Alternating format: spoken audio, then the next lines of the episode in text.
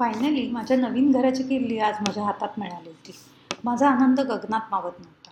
नवीन घर किती छान वाटतं ना? एक नवीनच स्वरूप येतो. त्या नव्या कोऱ्या भिंती नवीन रंगांचा वास पुन्हा नव्यानं घर कसं लावायचं याची चर्चा. हे सगळं किती छान. माझं हे नवीन घर स्टेशनपासून जवळ होतं. आजूबाजूला हव्या असलेल्या सगळ्या वस्तूंची दुकानं होती. साक्षात डीमार्ट बिग बाजार अशा गोष्टी अगदी हाकेच्या अंतरावर होत्या. एकदाचे आम्ही नवीन घरात राहायला गेलो. मी आठवडाभर रजेवर होते.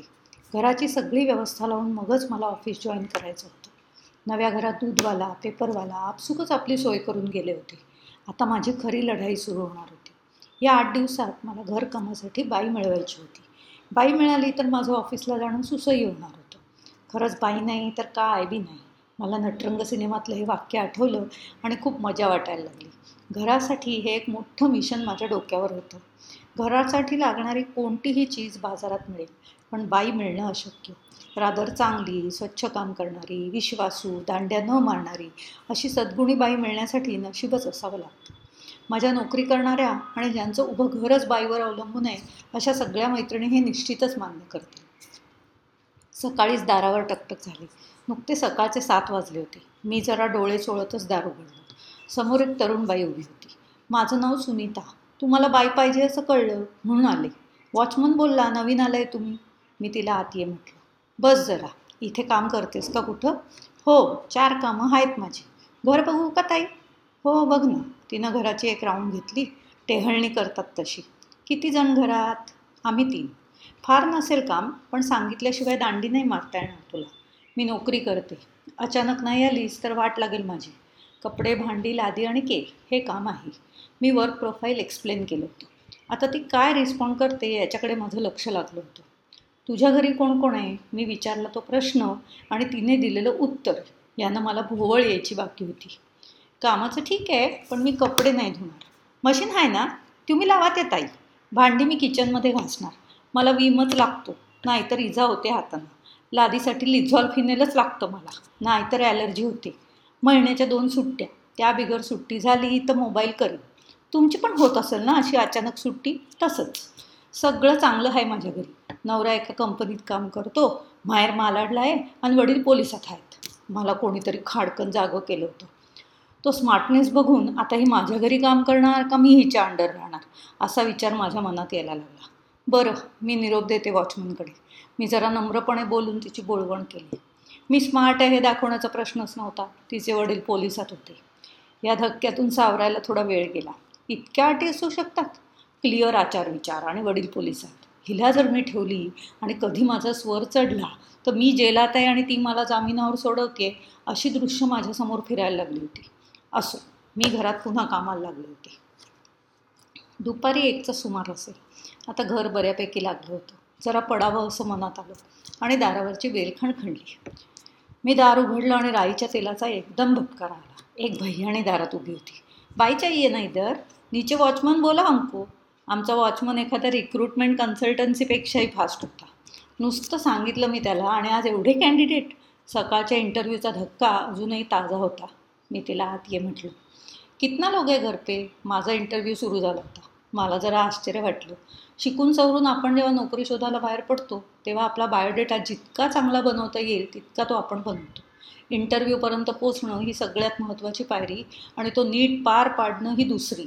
सिलेक्ट होणं ही तिसरी. अनेक गोष्टी पटत नसूनही त्या आपण आनंदानं स्वीकारतो. हा शिखरावर पोचण्याचा आनंद असतो पण इथे मामला उलट होता. हुद्द्याप्रमाणे जरी मी घरमालक असले तरी गरजवंताला अक्कल नाही ही म्हण मला लागू पडत होती. तिचं निरीक्षण चालू होतं. महीने का दो छुट्टी भाभी, दो बच्चे हैं मेरे, मैं ईस्ट फाटक के पास रहती हूँ। आप चाबी देना मेरे को, मैं आके काम करके जाऊँगी। वॉचमन जानता है हमको, माझं सहजच तिच्याकडे लक्ष गेलं, ती गरोदर दिसत होती। मी खात्री करून घ्यावी म्हणून विचारला प्रश्न, पेट से है क्या?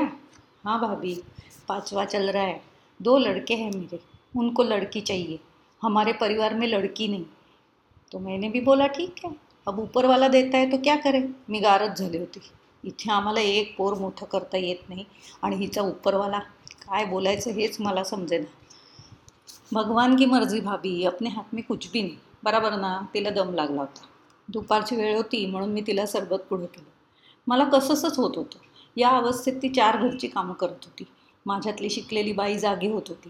पण तीच भगवानची मर्जी ऐकलं आणि सरबत देऊन मी तिची पाठवण केली.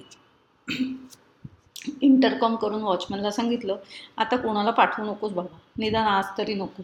एवढा स्मार्टनेस आणि एवढी समज माझ्या एका दिवसासाठी पुरेशी होती.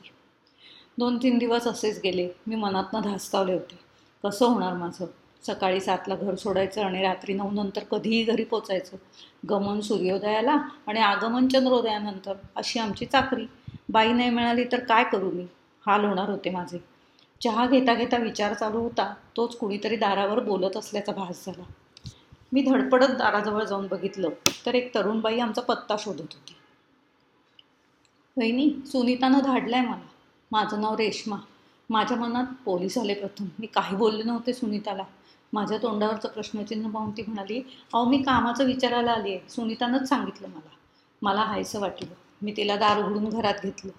तिची माझी ही पहिली ओळख. पस्तीशीची अतिशय नीट साडी नेसलेली गळ्यात मंगळसूत्र हातभर हिरव्या बांगड्या रेश्मा अगदी व्यवस्थित वाटली मला. मी तिची माहिती विचारायला सुरुवात केली. रेश्मा स्वभावानं मोकळी होती. नवरा कंपनीत होता. दोन मोठी मुलं होती. एक मुलगा एक मुलगी. मुलगा नुकताच दहावी झाला होता. मुलगी आठवीत शिकत होती. नवऱ्याला थोडा हातभार लावावा म्हणून ती शिवणकामही करत होती. वहिनी मी चांगला शिवणाचा धंदा करते पण लोक पैसे देत नाहीत वेळेवर म्हणून ठरवलं धुनी भांडी करायची. थोडे पैसे मिळाले तर संसाराला हातभार लागेल. माझा नवरा निर्व्यसनी आहे पण आमच्या डोक्यावर थोडं घराचं कर्ज आहे. चार कामं मिळाली तर बरं होईल. सुनीता म्हणाली बाई बरी दिसतीये जरा. जाऊन ये हे सुनीताचं माझ्याविषयीचं मत मला निर्धास्त करून गेलं माझ्या सगळ्या अटी मान्य करून रेश्मा माझ्याकडे लगेचच रुजू झाली. फायनली तिचे माझे सूर जुळले. त्याला आज सहा वर्ष झाली आहेत. आमची चांगली मैत्री आहे. रेश्मा स्वभावानं सरळ आहे. तिच्या मनात चोरी नाही. मी विश्वासानं दिलेली चावी तिनं नीट सांभाळली आहे. तिचा माझ्याकडचा चांगला परफॉर्मन्स पाहून तिला आमच्या बिल्डिंगमध्ये तीन चार कामं मिळाली आहेत. नववीपर्यंत शिक्षण झाले आहे. मुलांना शिकवण्याची जिद्द आहे. ती आता माझ्या घरचीच झाली आहे जणू. दोन वर्षापूर्वी माझ्या संसाराचे तीन तेरा वाजले तेव्हा तिच्याजवळ मी हक्कानं माझं मन मोकळं केलं होतं. त्यानंतर आमच्यातली मैत्री खरं तर अजून घट्ट झाली. मी घरात असेन तेव्हा हक्कानं आम्ही गप्पा मारायचो. तिच्यामुळे मला सोसायटीतले इतर बातम्याही कळत आमच्या घराविषयी लोक कसे कुजबुजतात हे तिनंच मला सांगितलं होतं. वहिनी तुम्ही खंबीर व्हा. विचार नका करू आता पुरुषांची जातच हराम. शिकलेले काय आणि अडाणी काय? शेवटी पुरुष तो पुरुषच. शेवटी आपल्यालाच सगळं सहन करावं लागतं बघा. तुम्हाला भाकरी करू का आज? खाऊन बघा. मस्त आवडेल तुम्हाला. मी सुद्धा हो म्हटलं. मला तरी कोण म्हणणार होतं? रोज तेच रुटीन पोळी आणि भाजी. आज रेशमाच्या हातची भाकरी माझ्या मनाला भावली होती. कधी कधी तिची पण चिडचिड व्हायची. पैसे कमी होते महागाई दिवसेंदिवस वाढत होती. तिच्या मोठ्या दोन नंडा तिला सारखा फोन करून त्रास देत ज्ञान देत असत. ती होला हो करायची. वहिनी यांना काय जातो बोलायला? यांचं सगळं चांगलं आहे. पण गावाला यांच्या आईला मुलगा म्हणून आम्हीच पैसे पाठवायचे. ह्यांच्याकडे चांगला पैसा आहे पण आईला दोन पैसे उचलून देण्याची दानत नाही. सारखे माझ्या नवऱ्याचे कान भरत असतात. मी आपली गप्प राहते. परवापासून सासू आली आहे. दिवसभर मशेरी लावत असते म्हातारी. घर घर घाण. पोरं चिडतात पण माझ्या डोळ्याकडे बघून गप राहतात. आज ही भाजी नको उद्या ती भाजी नको. म्हातारीचे चोजलेच फार पण मी म्हणते मरू दे. किती वर्ष जगेल अजून. आता साडी हवी आहे तिला. काय सांगू तुम्हाला? डोकं फिरवलं आहे नुसतं माझं. मी तिला समजावलं. अगं सासू म्हणजे सारख्या सूचना. तिचं कामच आहे ते. तिचं वेळ जाणं महत्त्वाचं. सून म्हणजे सूचना नको. रेशमाला हसू आलं. अगं तू सुद्धा सासू होणार आहेस. मग विचार कर. आयुष्यात चढउतार हे आलेच. जाऊ दे लक्ष नको दे मला सांगत जा तिच्या गमती जमती. आपण खूप हसू मग. आम्ही दोघी एकमेकींचं दुःख हलकं करत असू. आमच्या चर्चा ऐकून माझा मुलगा मला चिडवायचा. आई तू एक कन्सल्टन्सी का नाही गं काढत? तुला खूप आवडतं ना बोलायला आणि त्यांना पण तू बरी भेटली आहेस चर्चा करायला. आज शनिवार. मला सुट्टी. माझा आणि रेशमांचा गप्पाचा गप्पांचा वार. मी जरा उशिरात चहा ठेवला आणि दारावरची बेर वाजली आलीस? नेहमीप्रमाणे आज हसून उत्तर आलं नाही. काहीतरी बिनसलं आहे ती एक मोठा सुस्कार टाकून खुर्चीवर बसली. मी आज जाऊन चहा आणला. तिच्या हातात कप देऊन मी सोफ्यावर बसले. तिचं तोंड उतरलं होतं. काय झालं रेश्मा? सगळं ठीक ना? सासू गेली का गावाला? सोडायला गेले होते ना ते? वहिनी काल रात्री आले ते. आमचं खूप मोठं भांडण झालं. आल्यापासून माणूस आपला खाटेवर बसून थोबाड वाकडं मी विचारलं तर एक शब्द बोलायला तयार नाही. मला स्वयंपाक करायचा होता. त्यांना म्हटलं भाजी आणा. नाही तर थोडे पैसे तरी द्या मला. माझ्याकडे आता काही नाही. तुमची आई आली तेव्हा सगळा खर्च केला मी. आज वीस तारीख आली. पोरांना काय घालू पोटाला? मी एवढं बोलले मात्र आणि मग कसले वैतागले. मला म्हणाले कसले पैसे पाहिजे तुला? पैसा नाही म्हणून थोबाड वाकडाय वाटतं. जा नाही देत पैसे. कशी जिरवतो बघ आता तुमची. माझी तर सटकलीच. म्हातारीला वीस दिवस मी पोचली होती. वर जाताना साडीला पैसे बी दिले होते. काय माणूस आहे हा? पोरं ह्याचीच नावं. आणि बायका पोरं नांदवता येत नाही. तर कशाला लग्न करतात हे लोक? मी तिरमिरीत उठले. त्याची कॉलर धरली आणि एक सणसणीत कानाखाली ठेवून दिली त्याच्या. काय? तू त्यांना मारलंस? माझा स्वर कातर झाला होता. अगं पण एकदम हात काय उचललास? त्याने तुला मारलं असतं तर? मी ठेचला असता त्याला. लई डोकं फिरलं माझं. मी काय फिराया पैसे मागते का? कसली हौस नाही मौज नाही सारखं आपलं राबायचं. याच्या हलकट बहिणी याचे कान भरतात हा म्हणतो माझी मोठी बहीण म्हणे माझी गुरु आहे. मी सांगितलं त्याला माझा कोण गुरु बिरू नाही? मी स्वतःच माझी गुरु आहे. म्हणे जिरवतो. हा काय शब्द झाला? त्यानं प्रतिकार नाही केला. मी सभ्य भाषेत विचारलं. रेशमाचा धाडसीपणा पाहून मी हादरले होते. मला म्हणाला मी मरतो आता. मी सांगितलं आत्ता मर. माझ्यासमोर मर असा मरतो मरतो मर म्हणणारी माणसं भेकड असतात मरत नसतात. आपले संस्कार किती पक्के असतात नाही? नवऱ्यानं बायकोला मारलं तर ते आपण सहज स्वीकारतो. पण बाईनं नवऱ्याला मारलेलं पचनही पडत नाही आपल्या. मला आठवलं माझ्या नवऱ्याचा बाहेरख्यालीपणा मी पहिल्यांदा त्याच्यासमोर उघड केला तेव्हा त्यानं माझ्या कानाखाली जाळ काढला होता. खूप मारलं होतं मला. मला सोडून जाऊ नकोस म्हणून मी पाय धरले होते त्याची. खरं तर मी त्याला चार लोकात झोडून सोडून दिला असताना तर आज पन्नाशी नंतर कर्जबाजारी होऊन मी एकटी पडले नसते. पण बाईनं संसार टिकवला पाहिजे हे संस्कार मूळ धरून होते. पुरुष भ्रमवृत्तीचाच असतो बाई समंजस हवी सहनशील हवी हे बाळकडू पाजलेलं असतं ना आपल्याला. रेशमाची ही वुमन एम्पॉवरमेंट माझ्या आवाक्या बाहेरची होती. आता तिला बोलून मोकळं वाटलं होतं. माझ्या हातातला रिकामा कप हातात घेऊन ती किचनमध्ये निघून गेली. मीही तिच्यामागे गेले. तिचे डोळे भरून आले होते. मनातली सगळी भडास काढून ती मोकळी झाली होती. भराभर कामं करून ती निघून गेली. पुढचे दोन दिवस मीही तिला काही विचारलं नाही. नकोच तो विषय.